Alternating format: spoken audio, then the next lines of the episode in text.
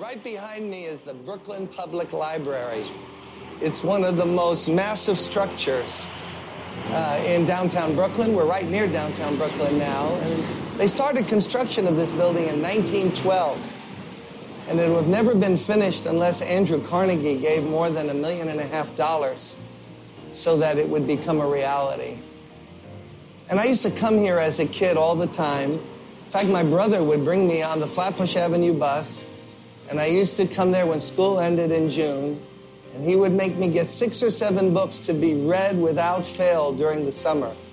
I have a brother six years older than me, and in collusion with my parents, they tried to ruin my summers. I wanted to just play basketball and stickball and every kind of game in the park and playground, but I had to read along with all of that sports. I'm glad they did it for me. A lot of memories in this building for me. And there's all kinds of books in there. There are simple books, books for children, books about sports. There are some very technical books, books written by the most brilliant writers who ever lived. But there's one book in there that no matter what your IQ is, no matter how bright you are, you could never understand the meaning of this one book in there, and that's the Bible. There are Bibles in there, and the Bible can only be explained and understood if you're taught by the one who wrote it. It was inspired by the Holy Spirit, and the Holy Spirit is the only one who can help us to understand what the Bible really says.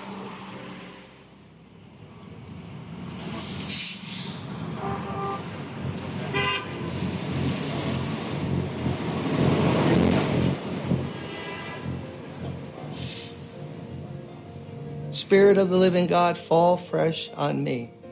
Break me Melt me, mold me, fill me, Spirit of the living God, fall fresh on me. I think we all need it every day, especially as we approach the Word of God. Spirit of God, come and teach me your Word. You know, a great example of that is an associate pastor on my staff, happens also to be my son in law. I'm very proud of him, Pastor Brian Petrie. And he was on a spiritual pilgrimage just with a Bible and the religious leaders who he kind of went to for help, they actually try to lead him down the wrong road. But God, the Holy Spirit, was faithful to make Christ real through the scriptures so that he found salvation and now he's a wonderful servant of God. I'm so proud of him. You'll enjoy his story.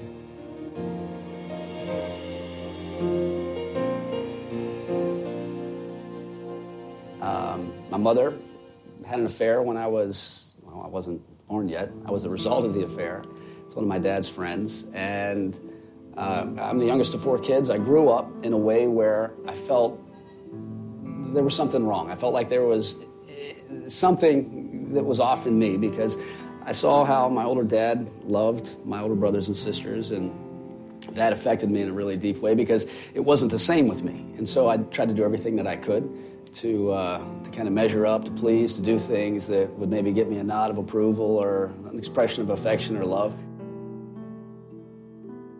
Now, all the while, I, I grew up watching my mom in church. She was probably the most bold person in the church. I, I watched how she would uh, stand up in the middle of a service and raise her hands and sing when nobody else would sing. And my mom went through a whole lot in the way that our family kind of disintegrated. And I just figured she needs it. It's a crutch. It'll get her through. I wouldn't sit with her anymore in church because I would get so embarrassed. But it always stood out to me like that she had this something that was beyond what I knew. When I was a sophomore at Erasmus Hall High School in Brooklyn, New York, and by the way, as the oldest high school in America, and when I went there, it was the largest high school in America, 2,100 students in my graduating class, 7,800 in the whole school. Well, in my sophomore year, I took plane geometry. And for the life of me, no matter what the teacher said, I could not figure it out. I didn't know an isosceles triangle from a bagel with cream cheese. I could not figure it out. About a month or two into the semester, uh, teacher got sick and was replaced by a new teacher. And suddenly, lo and behold, the light went on.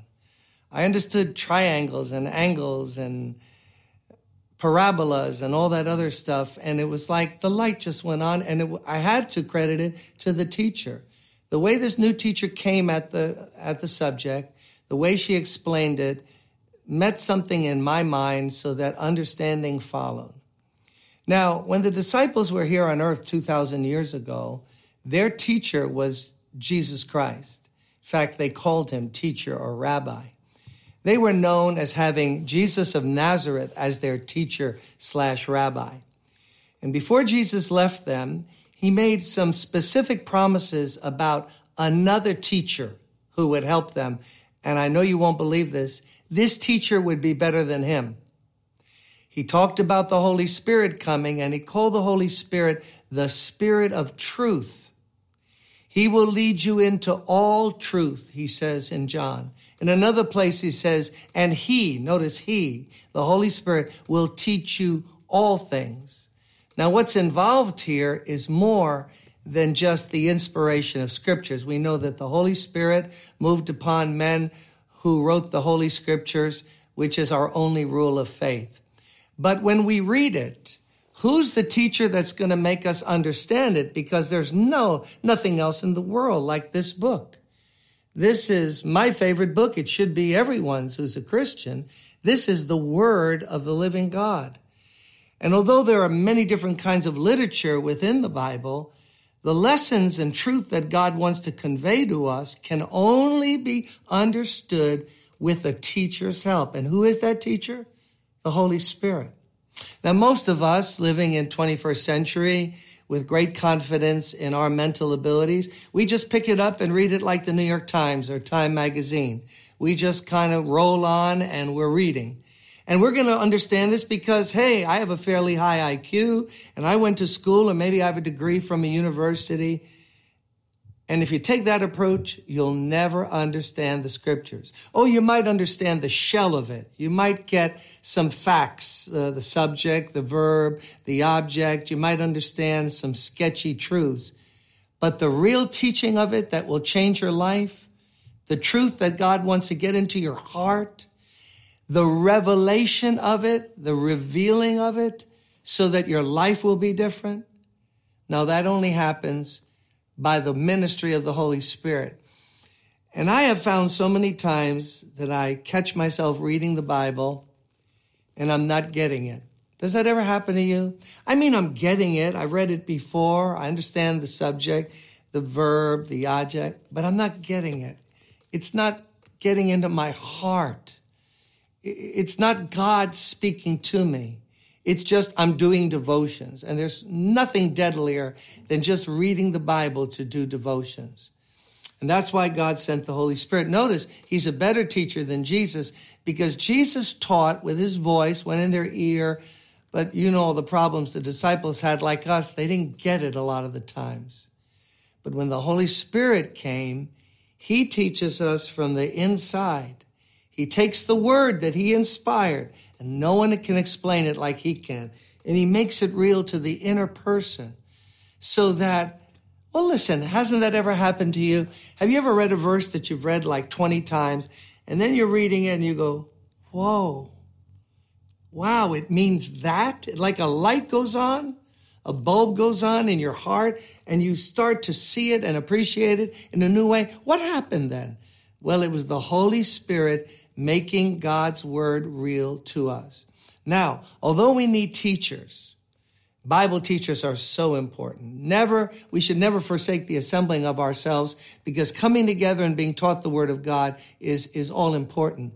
But we mustn't forget the teaching that we find in First John, where John the apostle says, now you have an anointing, speaking of the Holy Spirit, you have an anointing that teaches you all things you don't have a need for anyone to teach you, for that anointing teaches you all things.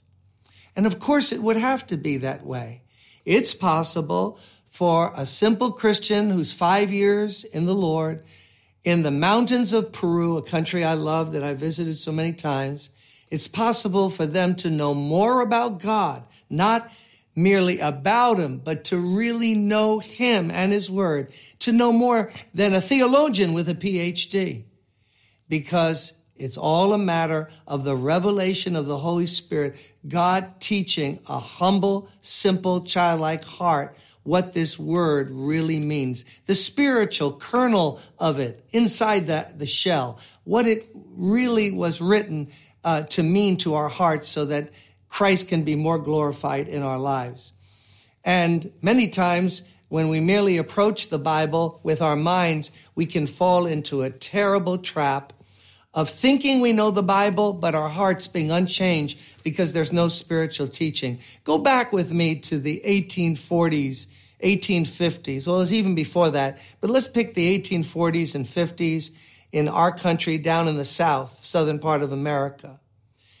Slavery was going on. The peculiar institution of slavery was now mounting an uproar in the country. The abolitionists against the slaveholders. And do you realize that there were Bible thumpers, preachers in fundamentalist churches were pounding the Bible, defending slavery, using the scriptures to enslave tens of thousands of human beings that God created and that he sent Christ to die for and that and, and to propagate this horrible thing of separating a man from his wife, children from their parents, siblings torn apart at slave auctions and there were ministers not the ungodly, not the atheists. There were ministers using the scriptures to justify that. That's an example of the Pharisees who quoted the Bible while they were planning the murder of Jesus Christ, the Son of God. Oh, listen, no, reading the Bible without the teaching of the Holy Spirit, without that tenderizing revelation of God's Spirit making the word real to us and humbling us as He teaches us, if we don't have that, we can produce monstrous kinds of pseudo Christians who use the word of God to actually propagate evil behavior. And Jesus was a victim of that. In the name of Scripture, they crucified the King of glory.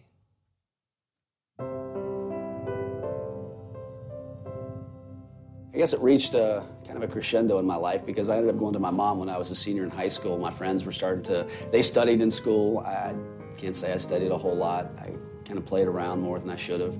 And I had friends that were going here and friends that were going there. And I kind of went to my mother going, I don't know where this is going to lead. And she, she said, You know what, Brian? God has a plan for your life. And if you'll just start to trust Him for it, you'll give Him the opportunity for Him to show Himself to you. So as I sat there and I started to reflect on all of it, I, I for the first time in my life, I kind of opened my heart to God. Actually, it was more of a challenge than anything else. And I said, if you're really there and you really care about me, and you, you have this plan like my mom talks about, and you you really want to show yourself to me, well, here I am. Prove it. Show yourself. And then I got upset because I thought, now you're losing your mind. Now you're talking to yourself. Nobody's talking back to you. Kind of threw my hands down and walked away. A couple days later, I ran into a man in my hometown wealthy guy, friend of mine, was uh, a friend of mine growing up was his grandfather. And he approached me on the street and said, Brian, what are you doing with your life? You're getting ready to graduate high school. What's going on? I used it as an opportunity to vent. I used it as an opportunity to tell him how wrong everything was and how my life had no meaning and purpose. I unloaded on this guy. And he said to me, Son, I've got a solution for you. I said, I'm all ears. He said, It sounds like you need a little discipline. I said, I definitely need some discipline. He said, I've got, I've got a solution for you. I went to a military school, military college. He said, I'll send you there. I said, What do you mean you'll send me there? I go, I'll, I'll pay for your way. And I went, What do you mean you'll pay for my way? Now, I didn't know this man. I knew who he was. He was a friend of my, or a grandfather of my friend, but I, I never talked to him before. And when he said, I'll pay your way, I said, I don't think I can get in. I don't study hard enough. I don't think my grades are what they need to be. He goes, I'm on the board of directors. If I say you go, you go. Do you want to go? And if you like it, I'll, I'll, I'll pay for the rest of your college. Now, in the moment, I, can't say I ever felt like God intervened in my circumstance, but that moment I pulled back and kind of in a surreal moment went, I challenge you, and within 48 hours you bring this man into my life. I was like, You're real. So that gave me a little hope. That gave me, it was like God revealing himself in a way that allowed me to see he could intervene. Didn't change my life in the moment.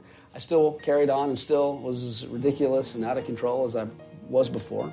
But right before I went to school, and he tried to get me to go to visit the school, he goes, You don't know what you're getting yourself into. It was all male military school where it was at the other end of the spectrum where I was.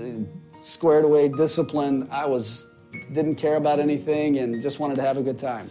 He said, You need to know what you're biting off here. I said, I don't want to know about it. If I know, I won't go. I think this is what I'm supposed to do, so I'm just going to do it. Well, the night before I left, my mother, she hands me a Bible, and it was the message. Hadn't been out for too long. It was in language I got. And when she gave it to me, I went, What is this? She said, It's the Bible. I want you to read it. And I'm like, I'm never going to read this. This is ridiculous. Take it back. Get your money back. You just wasted your money. And she said, I want you to take this with you. I don't want you to just leave it, take it with you. Uh, there's going to become a point at some time in your life where you're going to need God to help you. And you're going to have to open up your heart. I don't know how He's going to get you to that place, but He's going to get you there.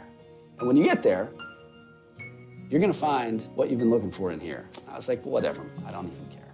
I'll just take it. Just stop talking.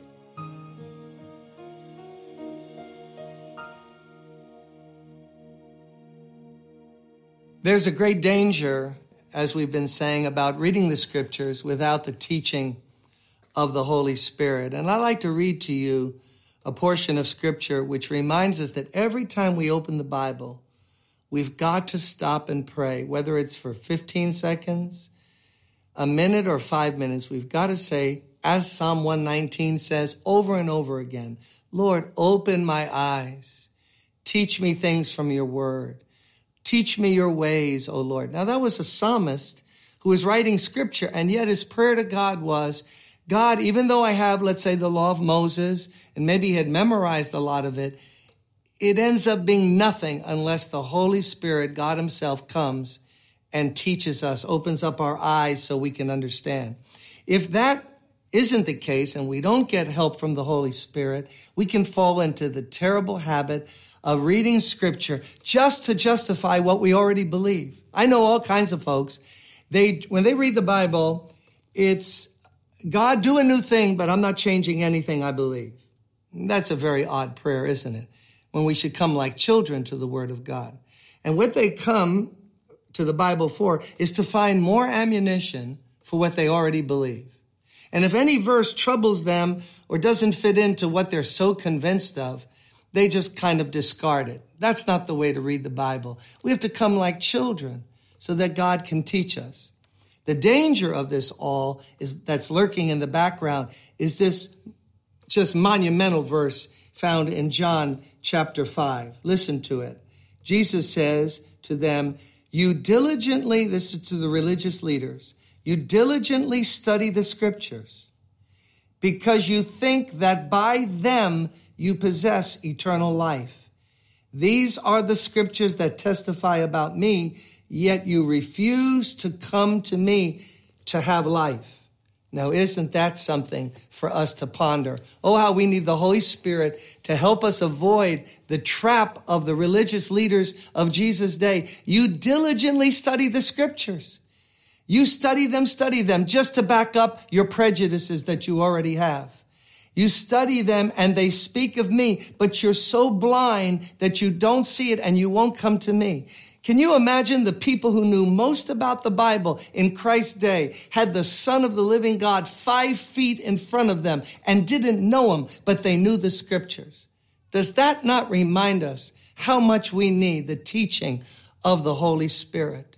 We need to let go of everything we've learned the traditions that we've learned from men. And that's the problem. A lot of times we identify truth not by what we're taught by the Holy Spirit through scripture, but we identify it with what we saw growing up in church. Oh, that's what preaching is. That's what prayer is. That's what worship is. What is it? It's what I saw growing up in church.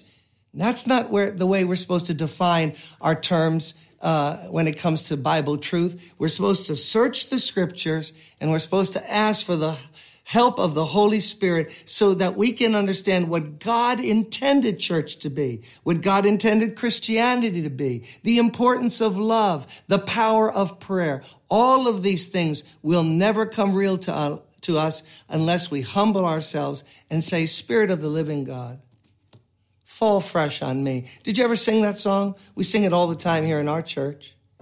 Spirit of the living God, fall fresh on me.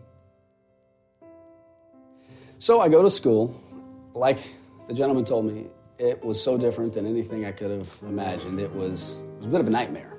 It was a total shock to my system. Having people in your face, shave my head the first 10 minutes of being there, uh, it, was, it, was, it was crazy. I was too proud to quit, but I didn't know how to go on. So as I'm trying to figure out how am I at least going to make it until Christmas, I can't go home shamed in the, in the halfway through the semester. So I was trying to think of anything I could, and then the Bible that my mom gave me kind of came back, and I thought, well, I'll try anything at this point. Uh, I, I can't fail. So I went downstairs, picked up the Bible, opened it up, and I started to read in it. And as I read through the pages, I got this picture, this understanding, I have to say, came from God of who Jesus was, what his mission was. What it was him coming in a personal way to help me with the brokenness of my own life. So as it relates to the church that I grew up in, I kind of started to feel a little isolated. Then with my friends, I started to try to share what God was doing in my life, and they kind of backed off and went, okay, I think he's flipped out. Uh, my mother understood, and she would encourage me and, and stay in the Word. God's going to be faithful to you. Uh, at school for four years, I have to say, God put me in a place where it was really me and God just showing me, the Spirit of God teaching me and leading me. And that was a good thing, being isolated in that way. It got me grounded in the Word. It got me um, to a, a, probably a much more mature place than, than, maybe a different road. But as I, as I started to even go forward from there, and as I started to try to understand what God's plan was, um, I continued to keep my heart open to God, and I continued to just depend upon Him. And as I did that, He started to bring people into my life that could speak into my life and kind of show me not just how you have a relationship with God, but show me how things work as far as it relates to ministry and, and how God works.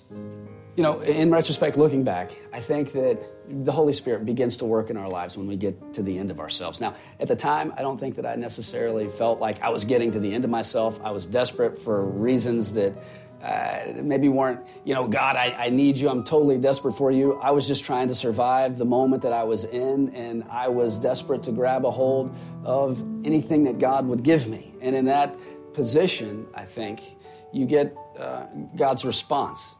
When God's Spirit's moving throughout the earth. One of my favorite scriptures is in, in, the Old Testament. It comes from Second Chronicles. It's the 16th chapter, the ninth verse. And it says, God's eyes, they range to and fro throughout the earth, looking to strengthen the person that would bend their heart toward God. And if I look back on my experience, I was at a place where I wasn't just bending, I, I was, I was beyond bent. I was broken. I was, God help me. And in that place, God started to, to respond, as He does with everybody.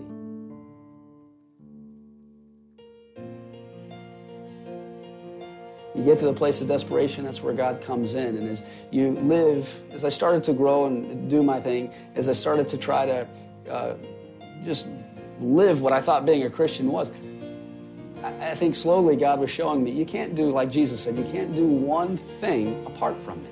He said the greatest in the kingdom is the one most like the kid. And even though I was 18 years old, uh, I wasn't a kid anymore, but I certainly wasn't uh, an adult. I probably thought I was farther down the road than I was. Uh, but it took God breaking me and getting me back to a place of dependency, even to this day. I'm 40 years old, and, and I think I'm far more dependent now than I, I was at 18 when I first became a Christian. And in hindsight, I think slowly as I started to look to God's Word and as I started to realize my need and live in the, the dependence that the Spirit of God's trying to teach us to live in, that's where God was able to come in and really help me and begin to do those things in greater ways of leading me in the direction I should go, of teaching me the things that He needed me to know and, and showing me that I, I, I don't know apart from Him. I can't find my way without Him.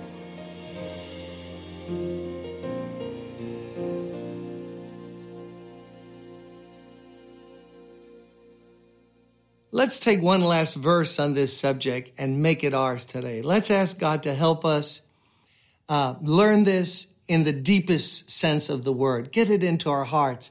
It's a powerful passage found in 1 Corinthians chapter 2, where it says about we Christians, we have not received the spirit of the world, the cleverness and the wisdom of this world. That's not how we, how we operate. But the Spirit, capital S, the Holy Spirit, who is from God. Why? That we may understand what God has freely given us. I counsel people every month. I preach to people every day, it seems, of the year that are racing backwards in their Christian walk because they don't know what God has promised to do for them. They don't know what's available in terms of the grace of God and the provision that we have in Jesus Christ. But the Bible says that God has given us the Holy Spirit so that we may know. That's that inner teaching of the Holy Spirit that we may really know and experience the things that are freely given us by God. Wouldn't it be terrible to see a guy die in the desert and he's just 50 yards away from the water that would save his life, but he was so lost and befuddled he couldn't find the water? The Holy Spirit was sent so that we don't go off down the wrong road and end up in dry and barren places. He wants to guide us and make real to us all the things of Christ, which God has freely given us. Listen, after God gave us his son, how much more will he give us everything we need today? Oh, Holy Spirit, come and show us the greatness of our heritage that we have in Jesus Christ.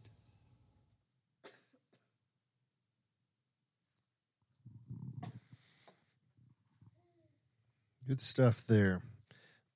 Somebody go ahead and let's see. Start at Tara's here to my left.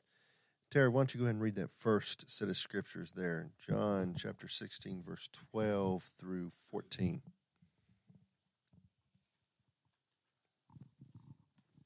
There is so much more I want to tell you, but you can't bear it now.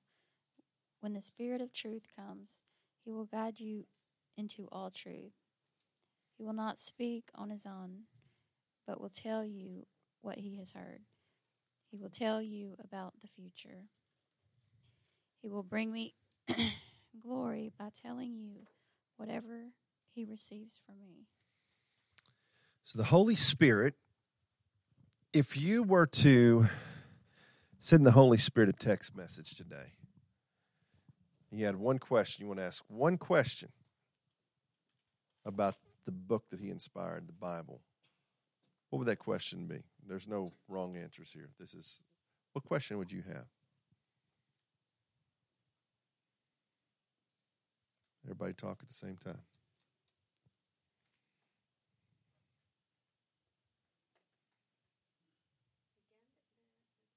Question is if you if you were to send the Holy Spirit a text message about the Bible, what one question would you want to ask him today? About the Bible, yeah. I mean, I know there's thousands of questions, but what, what's one question you'd want to ask him today? Nobody has a question for the Holy Spirit. We are so unspiritual here.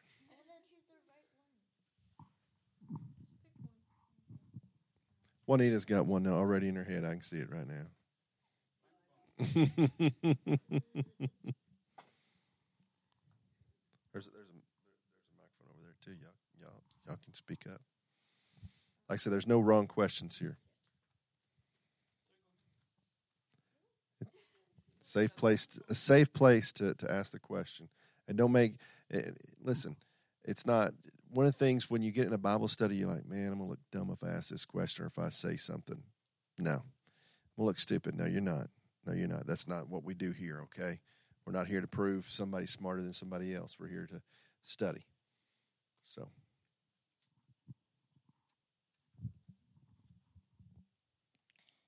Um, sometimes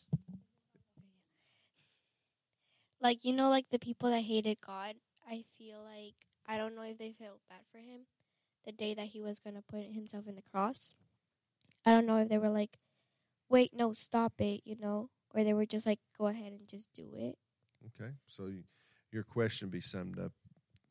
Holy Spirit, could you tell me if uh, if the bad guys felt bad when when they when Jesus went on the cross? That's that's a good question. I like that. Somebody else. Holy Spirit or God? I mean, who am I addressing? Well, we're addressing the Holy Spirit. Holy Spirit inspired the. Uh, I mean, they're all three in one. Father, Son, the Holy Spirit. But we're we're addressing the Holy Spirit. what's what's taking so long What's taking so long for for him to come back? for him to come back? That's a great question. A lot of people got that question. I love that question. Let's see some good questions. All right, now we got some people going. What's some other questions? Yeah, Jamie. Mine was just kind of why it had to happen that way. Like, why did Mm, you know Christ have to die on the cross? that's very good. I like that question. It's a good question. Because we go, man, he's innocent. Why should he have to die? You know? Good question. Somebody else. Come on now. We still got a few people here that could ask a question. The Holy Spirit. I didn't say Pastor Michael. Papa, question. Come on. So we've had some good questions. If nobody else is going to answer, we're not going to spend all night waiting on y'all. Holy Spirit will be like, well, I guess they didn't want to talk to me. They didn't send me a text. so, so these these are good questions. Now let's talk about. Did you have something? Or are you just holding the microphone? Oh, Okay. else to finish, but I Yeah, go ahead. Go ahead. Probably the first question. Put it up close to your. The first question I will text message to the Holy Spirit would be, um, "What else do you have for me?" Okay, yeah. What's the Bible? What, what's in the Bible to tell me? What what can I learn? What more can I learn that you have for me? That's a good one. Um, what what what difference is there between a good teacher and an okay teacher? A, a good teacher, a one that's like, man, that's a good teacher, and they're okay. What's the difference between that? What do you get? Some? What do you got? The difference between a, okay teacher and a good teacher is Yeah. a teacher teaches based on how they live as well. They don't just teach, but they live what they're teaching. They believe what they're They teaching, believe what right? they're Yeah. teaching, they live what they teach. They live what they teach. Also, another thing they do is they understand what they're teaching, right? And they find ways. Remember, Jim, Pastor Jim said, he said he couldn't learn geometry, plane geometry, until this other teacher came in and taught it in a different way. You know, yes, Sherelle.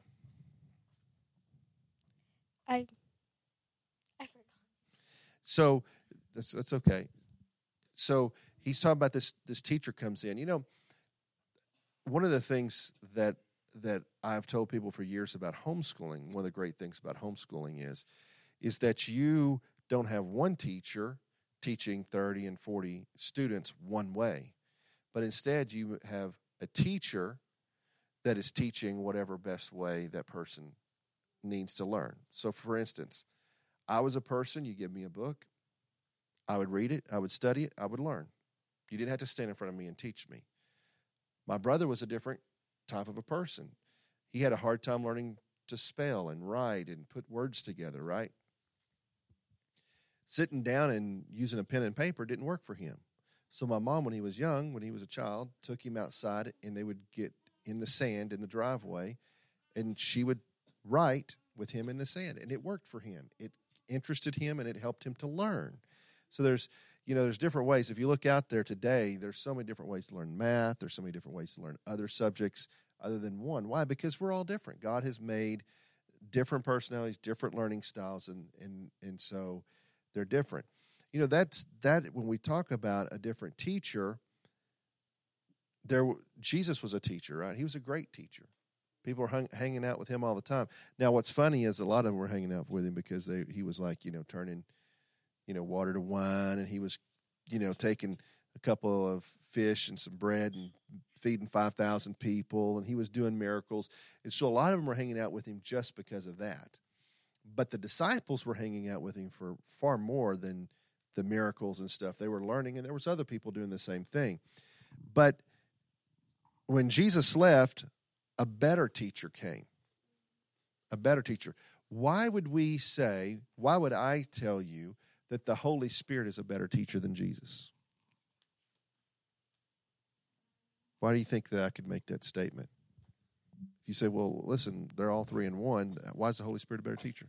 because the the Holy Spirit is within you, and He can lead and guide you. That's right. When we, to help you not to be too confused, in the United States, we use a term. I don't know if they use this in Mexico. Ask Jesus to come into your heart. Okay? It's not that Jesus comes into our heart, it's that we surrender our life to Jesus. Now, there's nothing wrong with that statement, okay?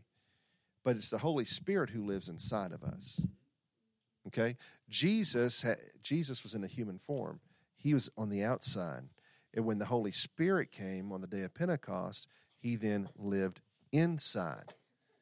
And he's able to help us to understand the thoughts. The other thing is, Jesus, being in human form, could only be in one place at one time. He was a little restricted. But the Holy Spirit is not restricted to any time, place, or matter, right? He can move in and out anywhere he needs to. And the scripture says that when we're saved, that we receive the Spirit of God in us. We receive him in us. And that Spirit, what does the scripture say? Guides us into what? All truth. The Spirit guides us into all truth.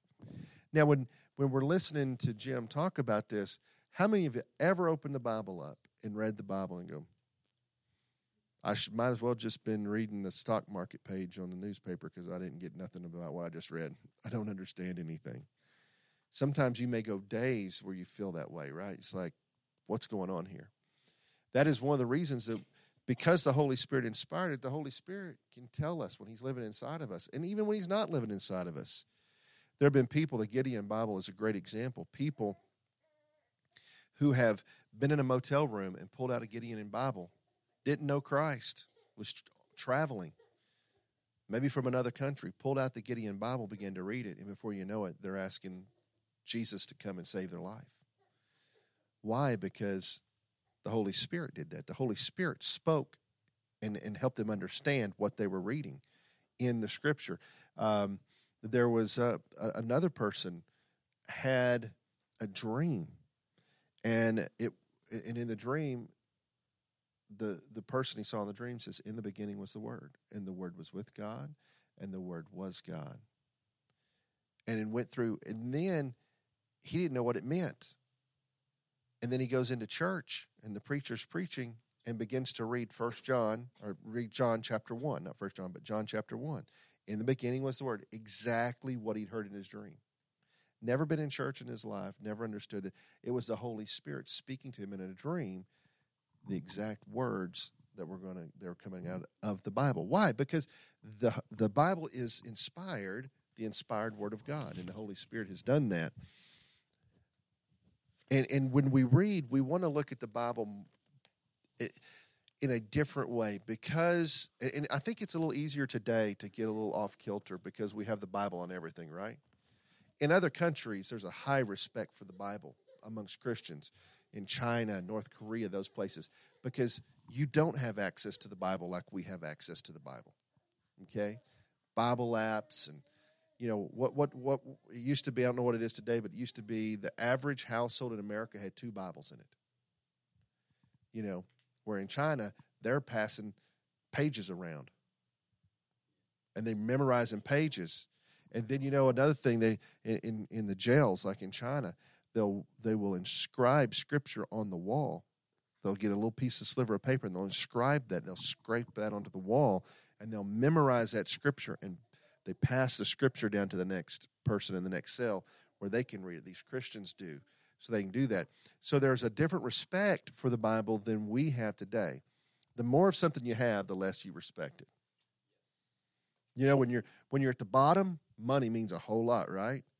But if you're I'm not being political, I'm just using this example. But if you're Michael Bloomberg, who has $55 billion, he can throw down $500 million on a presidential campaign and be like, "Yeah, no big deal. And we're like, I will make 500 million in my life, much less spend 500 million, right? I'm not going to live long enough to do that probably, unless the Lord just does something uh, miraculous in that area. And so when we open up the Bible or our Bible app, we need to stop and think and say, wait a minute, what is this that I'm reading? How important is what I'm reading? Is it just another book? Is it just, you know, another Stephen King novel? Is it just another John Grisham novel? Or is this something that is special? Because we know, right? If you read a John Grisham novel, it may be very interesting, right? There's there's a lawyer and this and that. You know, I'm thinking the Pelican Brief that I read, you know, when I was a teenager. You know, and you go through and go, man, it's a really cool book, but it's all imaginary. There's nothing real about it. How do we look at the Bible when we open it up? Do we look at it as this isn't imaginary. But this is the Word of God on written paper that I get to read and ingest into my mind and into my heart at the same time. And so, as we go into it, as Jim Cymbala was saying, we need to pray even before we start, even if it's 15 seconds, 10, 15 seconds. Lord, open my eyes, open my heart, open my mind to receive what you want me to receive from this. And it'd be amazing. You're going to be amazed at what you're going to what you're going to realize. All right. Sax, you're next. 1 John 2, 26 through 27. I am writing this word. I'm sorry.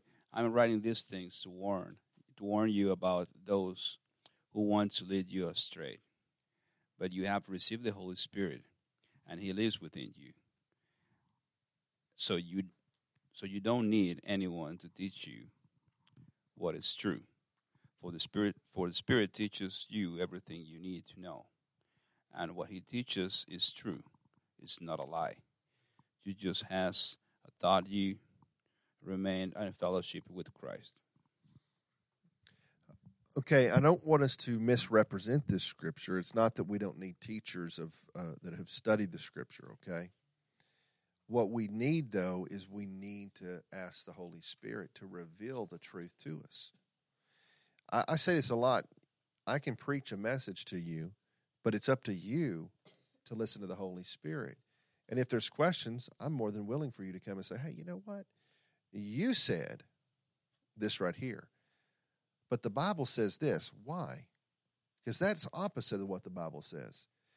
Now, it may be that I have to correct myself, say, you know what, you're right. I was wrong on that because the Bible does say that. Or it may be I said, well, let's look at the context of the scripture that you're reading and let's look at other scriptures. We know politicians do this all the time, right? They take a scripture out of context and make you feel bad about yourself or whatever, you know. They'll say, "Oh, well, the the poor, you know, and you're supposed to do this, that, and the other." And They take this scripture out of context that that you're supposed to feed everybody and clothe everybody and everything else, and that's not what the scripture means at that point.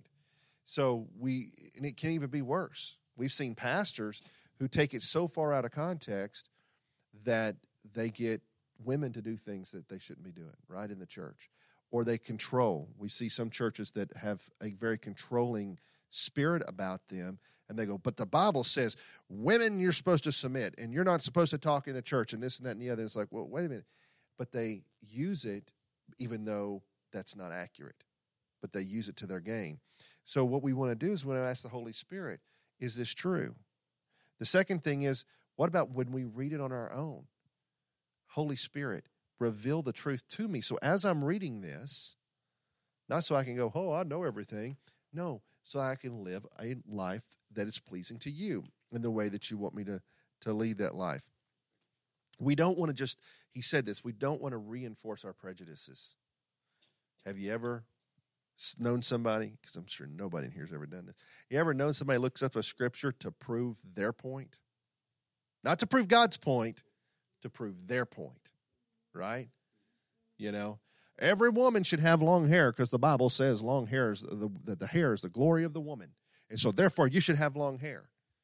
Well, why? Why? You know, all the women in here have long hair, well, except for Juanita. you say they didn't preach that. They don't preach that in African American churches, right? but you know, you probably have heard somebody, you know somebody that they do that because they want to, That they're not wanting to do it with the love of the Holy Spirit. They're doing it because they want to to bash you over the head or they want to force you to be a certain way, you know, that you should yeah, control. That's the word, control, exactly right. But we need the Holy Spirit teaching us. Now, I say this a lot of times. Tradition is not always bad, but but tradition is not always good. So, traditionally, let's give an example. Traditionally, the church, we do communion. Now, our church, we do ours first Sunday of the month. Some churches do it every Sunday. Some churches do it once a year, you know. So, what's the tradition? The tradition is communion itself. All right? That's not a bad thing. That's a good tradition. Now, there's other churches whose tradition is an organ and a piano only. Now, that doesn't have to be bad, until you tell somebody else the only thing you can have in your church is an organ and a piano. Now you're letting tradition trump truth, right? It's okay to have some of that that tradition. Um, all right, read John chapter five, verse thirty nine through forty. Elise. You search the scripture because you think they gave you eternal life, but the scriptures point to me.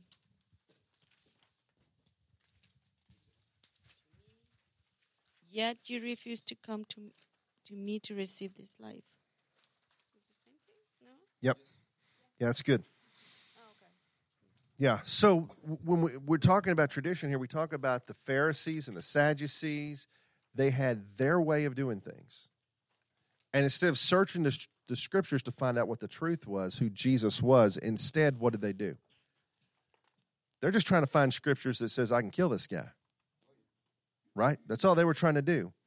And so that's the point. That's the point I was I was driving at there. In, in um, in this video, Pastor Jim Cymbala talked about a song, and it's Spirit of the Living God. Fall fresh on me, Spirit of the Living God. Fall fresh on me. I'm not going to sing the rest of it, but what do you think that song means? Why would you sing that song? What does that mean? Spirit of God, fall fresh on me.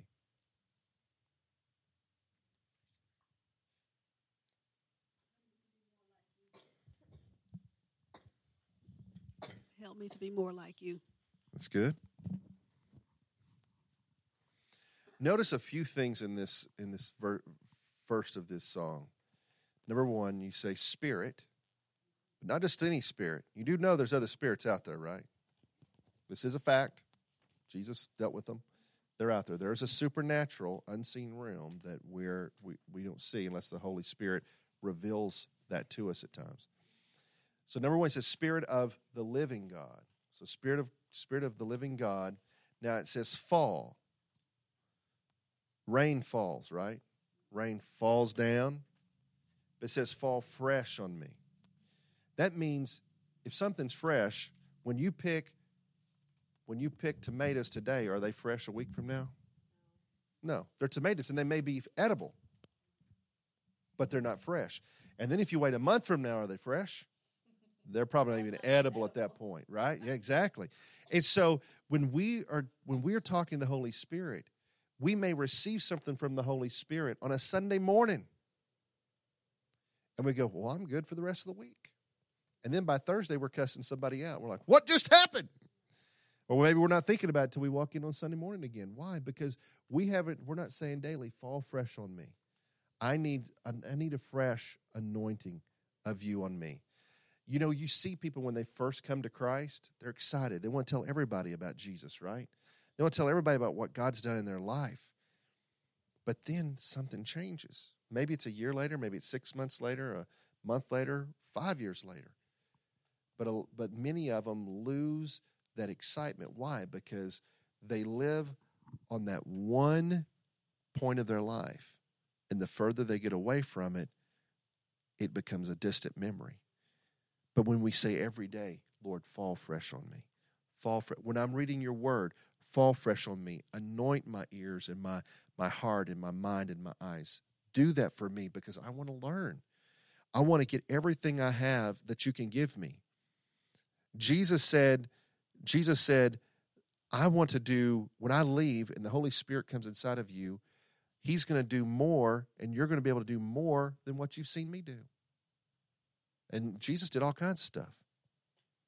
I was almost say all kinds of crazy stuff, but you know, it wasn't crazy. But Jesus, Jesus did a, a lot of great things when he was here on this earth. But he says, these things, his his word says, these things that I have done, and more will you do. But we can only do that if we're saying, Follow me, Holy Spirit. Follow me, fresh on me, Holy Spirit.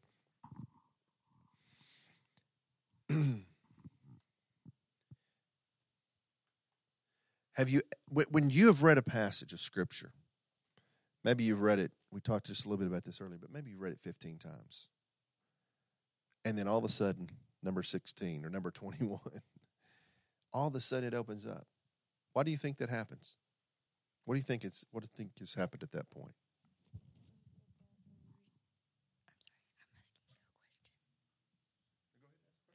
When you said what was the question like i'm saying are you saying that the scripture you read from a while back and it comes back to you No, maybe you've read it. You like you're reading your your your devotionals, your daily Bible reading, like we read our daily Bible reading, and then all of a sudden you're like, "Boy, I've read that seven times," and boom, oh my goodness, what just happened? I, I didn't understand that.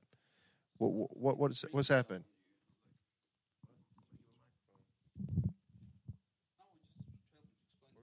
Go ahead. Well, yeah, I mean, um, of course, I think that's the, the revealing, the revelation. It comes to uh, the understanding of what this means for you. And and and but where do we get that revelation from? Of course, the, uh, the Holy Spirit. The Holy Spirit. That's right. So the Holy Spirit. You had something. Well,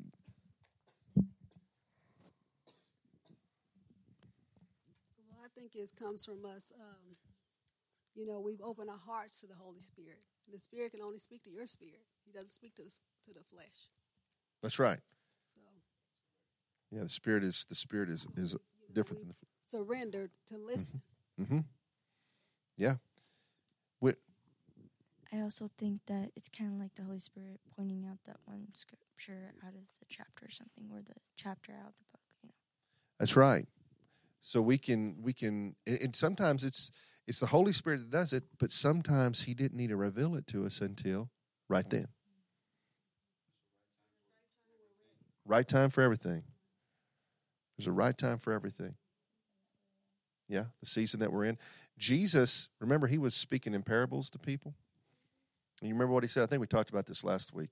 Remember what he said about speaking in parables is like, well, we don't understand this. And he says, because it's not time for them to understand it yet.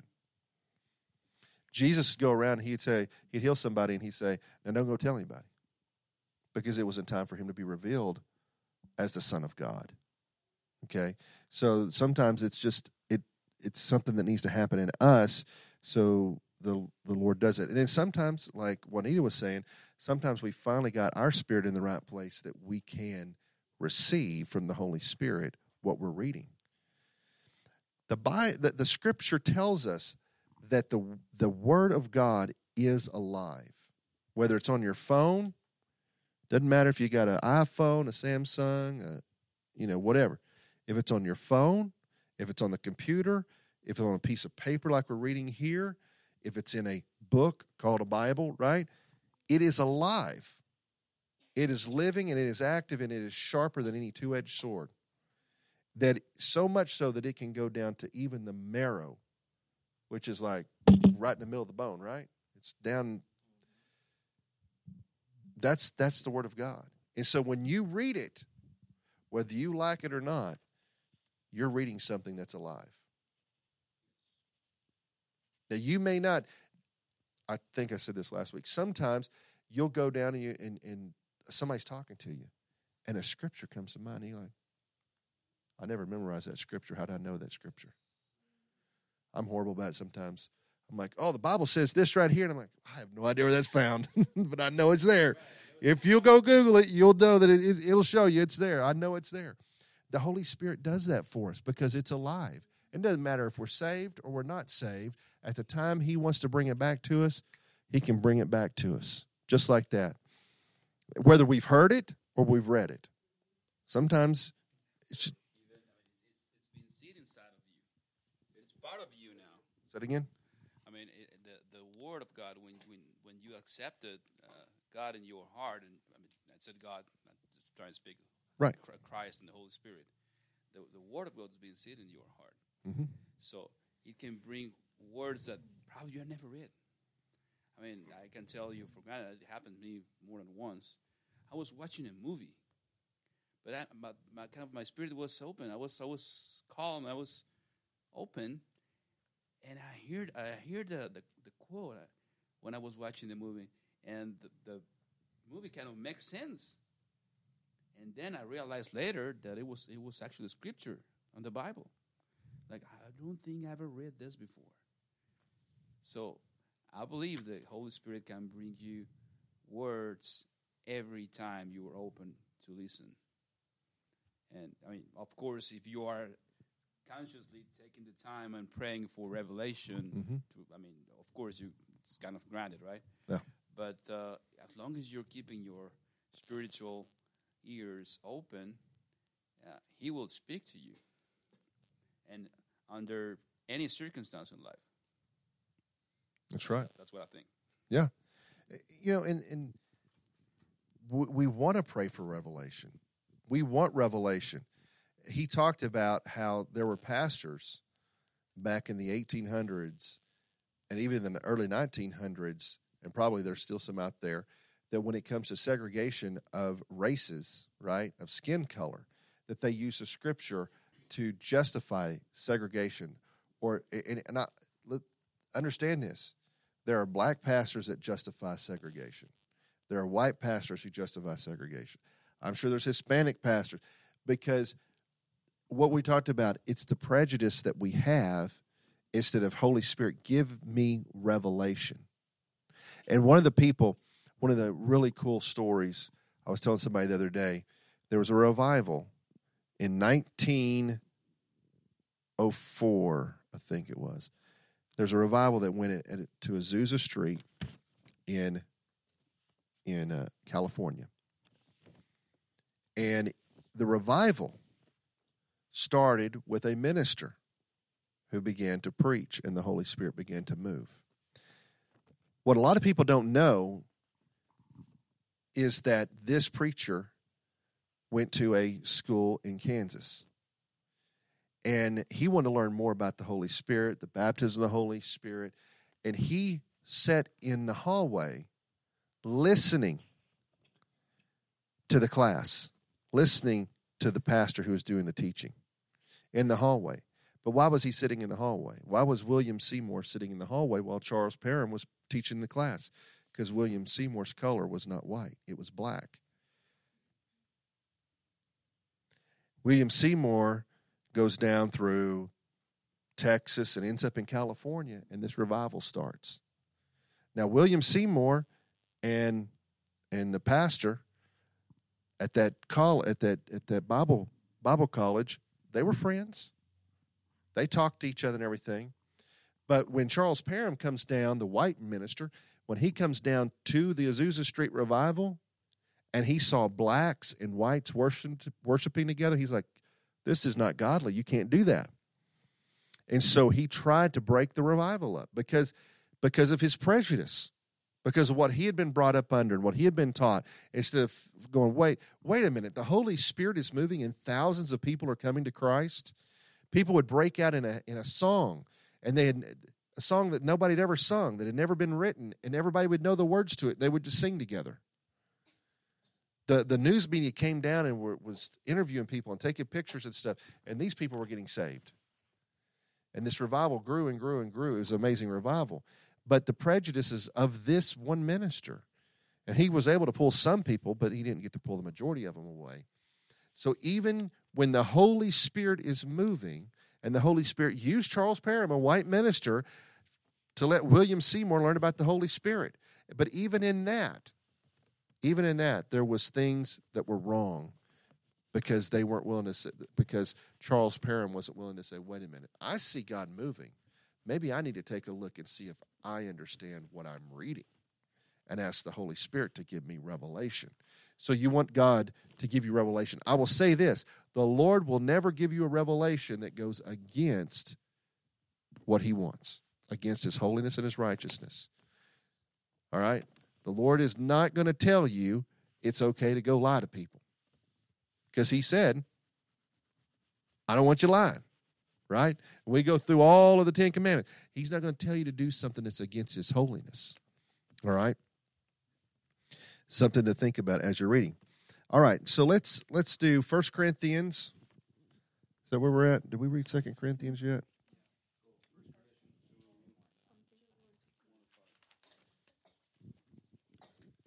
Yeah, First Corinthians 2, 1 through 5. Yeah, that's where we're at. Okay. Um, who's got that? Elise? Abigail? Go ahead, Abigail. When I first came to you, dear brothers and sisters, I did I didn't use lofty words and impressive wisdom to tell you God's secret plan. For I decided what that while I was with you, I would forget everything except Jesus Christ, the one who was crucified. I came to you in weakness, timid and trembling, and my message and my preaching were very plain. Rather than using clever and persuasive speeches, I replied only on the power of the Holy Spirit. I did this so you would trust not in human wisdom, but in the power of God. Okay, so Paul is speaking here, and Paul was a well educated Jew. He had set and been educated under some of the most prominent Jewish teachers.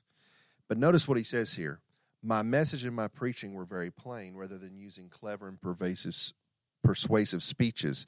I relied on the power of the Holy Spirit. Did you know that you can go to church today but if the pastor of that church, the minister that's preaching, does not rely on the power of the Holy Spirit, it may just be empty. The words that they speak may just be empty and not do anything. It may not move the needle anywhere. You know, it's like you can you can fill your gas tank up, but if you don't fill it up with with gasoline and you fill it up with water, it ain't gonna run, right? And so he says, "Hey, we don't need to just be focused on, oh, I went to college and I learned this and that and the other. You know, I hear so many people, you know, the pastor knows everything. And so I just, I'll bring him to church and the pastor can minister. No, you can minister if you have the Holy Spirit. If you're a, if you're a Christian, the Spirit is living, is living inside of you. So you say, Spirit of God, give me wisdom on what to say to this person. You'll be amazed at what you'll say to that person. And he says, I, did, I did this so you would not trust in human wisdom. I don't want you to look at me and go, oh, Paul, look at all, you're so smart, you're so educated under the greatest. He says, I want you not to look at the human wisdom in this, but the power of God in it. I don't I want to become less so that Jesus can become more. I want to exalt his name. Jesus said, Jesus didn't say if you lift yourself up and you build a big church and you have this and that and the other and you can preach a great message then people will come to church and people will come to salvation. No, he says, if my name be lifted up, I will draw men to me. It's not up to us to draw men to him. It's not us to get people uh, up to us to get people saved. It's up to us to lift his name up. All right, let's go. Let's move on to this next scripture there, Sherelle. Yet when I am among mature believers, I do speak with words of wisdom, but not the king of wisdom that belongs to this world or the rules that belong to this world, who are soon forgotten. No, the wisdom we speak is a mystery of God, His plan that was previously hidden, even through He made it for our ultimate glory before the world began. But the rules of this world have to uh, not understood it. If they had, they would not have crucified our glorious Lord. This is what the scripture means when they say no eye has seen, no ear heard, or on the mind has imagined that God was prepared for those who love Him. But it was to us that the God revealed these things by the Spirit, for His Spirit searches out everything and whose God deep secrets. Okay, so going in reverse, going that last, last scripture, he says it's the Spirit God revealed these things by his spirit, not by the wisdom of man. I think we can look at the wisdom of man today as opposed to the wisdom of God. If we go back and forth, we'll go, well, no wonder there's so much murder and mayhem and so many other things, negative things going on in this world because we're because they're going off the wisdom of man. Oh, if we just make sure people have money, if we make sure people just have food on the table, they'll be nice to each other. Really? No, that's not what the scripture says. It's not what we have that makes us what we are, uh, what we have in this world in, in, in our wisdom. It's what He has given us, and understanding that about about what God and the, uh, the Holy Spirit has done for us. Is so we want to search out the wisdom of God, not the wisdom of man. Okay? The wisdom of man says, oh, no, you shouldn't give an extra hundred dollars in the offering this week. And the Lord is speaking to you, saying, No, I want you to give a hundred dollars. and you don't listen to him, and you go, Whoa, this happened to me or that happened to me. But you do listen to him, you give that extra hundred dollars, and the Lord says, Oh, look here, I took care of it right here. You know, the wisdom of man says, you know, all you need is a psychologist, a good psychologist. You don't have to worry about the scriptures. Wisdom of God says, hey, you may need somebody to counsel with you, but you need the scriptures to help you through this. And we could go on all night. I mean, I could ask you a question and say, okay, tell me some wisdom of men, and let's talk about the wisdom of God, and let's look at the contrast of it, and we'd spend all night doing it. But that's something, think about it. Think through that as you're driving to work in the morning, if you're awake.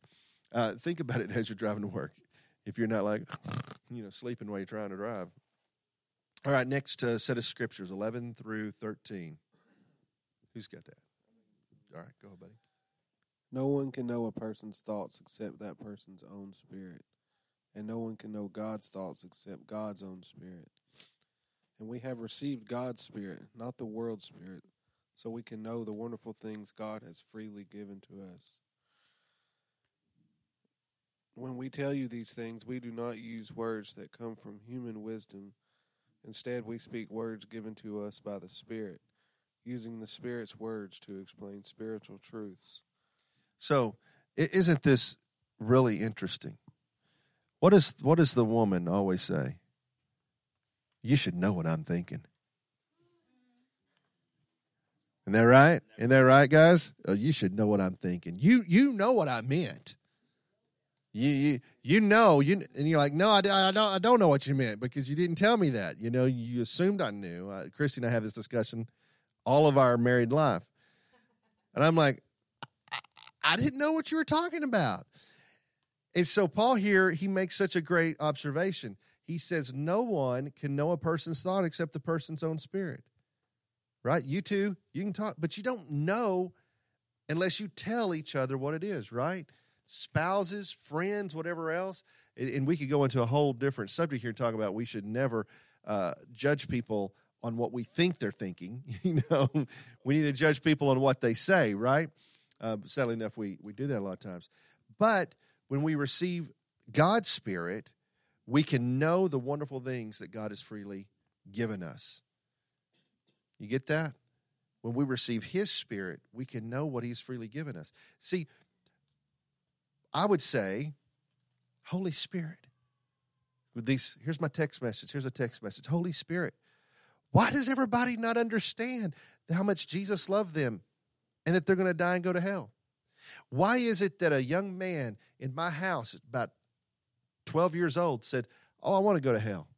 It's just going to be a big party down there. That's what he said. And I'm like, No, it's not. Who told you that? It's not going to be a it's not going to be a place for for you. Sorrel, you said you're going to go party down there too. Is that what you're saying? Oh, you've had somebody at school say that to you before. Yeah. So that's not the spirit. That's not the spirit of God telling them that, right? That's not the spirit of God. So we want the spirit of God. I said a minute ago, we can minister to people because He ministers to us. All right. Next scripture, 14 through 16 of 1 Corinthians 2.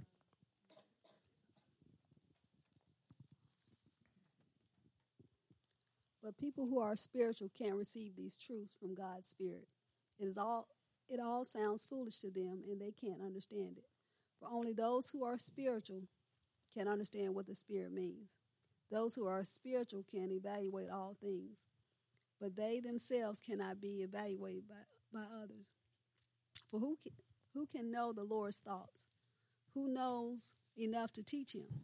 But we understand these these things, for we have mind of, we have the mind of Christ.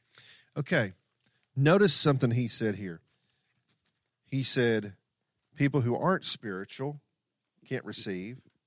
He says, those who are spiritual can evaluate. Notice he did not say, but people who aren't religious. Those who are religious can evaluate all things. He didn't say that. He said spiritual. Being religious and being spiritual is two total different things. Or educated. Have you ever run into somebody and, and they say, Well, I, I'm a religious person. I believe in God. Well, you know, the devil believes in God. Does that make him a religious person too, right? you know, the devil believes in God too. It, what does that matter? People walk into church on Sunday mornings and they walk out the, the same as they came in, the same problems, the same mindset as when they walked in. Why? Because it's a religious function that they're a part of, not a spiritual function that they're a part of. That doesn't mean that you know one church ha- that every church has got to act the same spiritually. It just means that when you walk in, I've I know people that have grown up Lutheran that love the Lord. I know people grown up Methodist that love the Lord, Assemblies of God, Baptist, you know, Presbyterian, you name it. Why? Because they're not religious about it; they're spiritual about it. Because they understand that our God is a spiritual God, and we serve Him in what? Spirit and in truth. That's the way we serve serve our God is in spirit and in truth.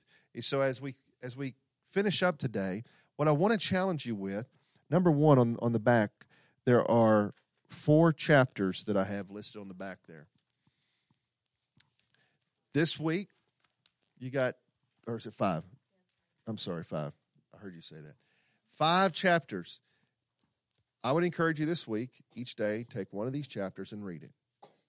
Before you read it, ask the Holy Spirit, reveal to me something in this scripture.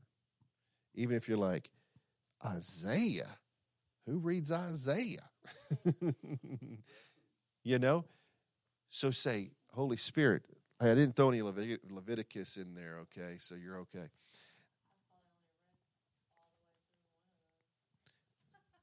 A lot of people let me tell you something a lot of people they get started in something in the bible and they get they they they stop. But it's because they feel like they have to do it. But when you go to read the bible whether you're reading a chapter or three chapters a day or two verses a day when you go to read it if you have a devotional book and you're using that right now you have to say holy spirit speak to me. Holy spirit speak to me as I'm doing this and help me to understand this. What, whatever I'm reading, help me to understand this. So this week, I challenge you to to read that, but I also challenge you, like I said, I challenge you to say, Holy Spirit, speak to me. As I read your word, open it up, let it blossom. Let it, you know, you don't go look at a rose bush that has no roses on it and go, oh, that's pretty, and stare at it. No, no, no, no. You go to a rose bush that has beautiful red roses on it. Here you go. Mm, no roses, petals, whatever, whatever the the flower part of it. What do you call that? I just. But whatever. So technical. But you go and you go and you go and smell, right? You go smell it. That's what you're you, you want to smell it. And you want to look at the beautifulness of it. You don't go to look at the rose bush that doesn't have on it. Go, oh, look at all these great thorns. Let me grab a hold of it and rake my hand up and down it. You know, no, you don't want to do that. All right.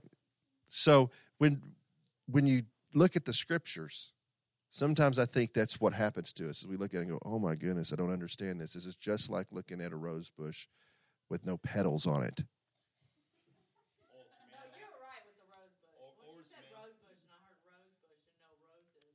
Oh, okay. I'm sorry.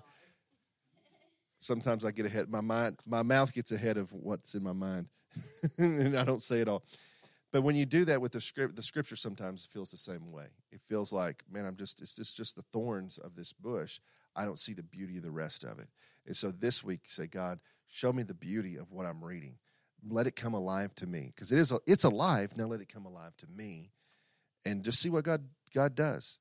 Even if it's just these five five chapters here that you look at and say, What can I learn from it? And you'll never realize. Sometimes you get to read, and all of a sudden you're like, I just read six chapters in the Bible. I didn't know what was going on.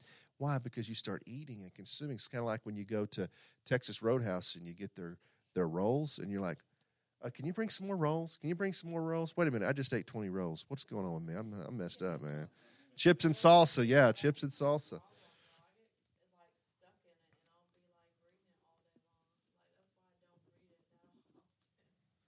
Well, all we need to do, right?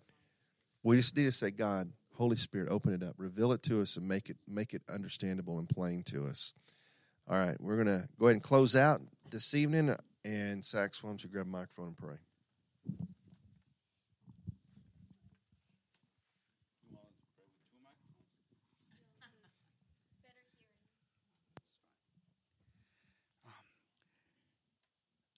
Thank you, Lord, for this um, word you have brought to our hearts.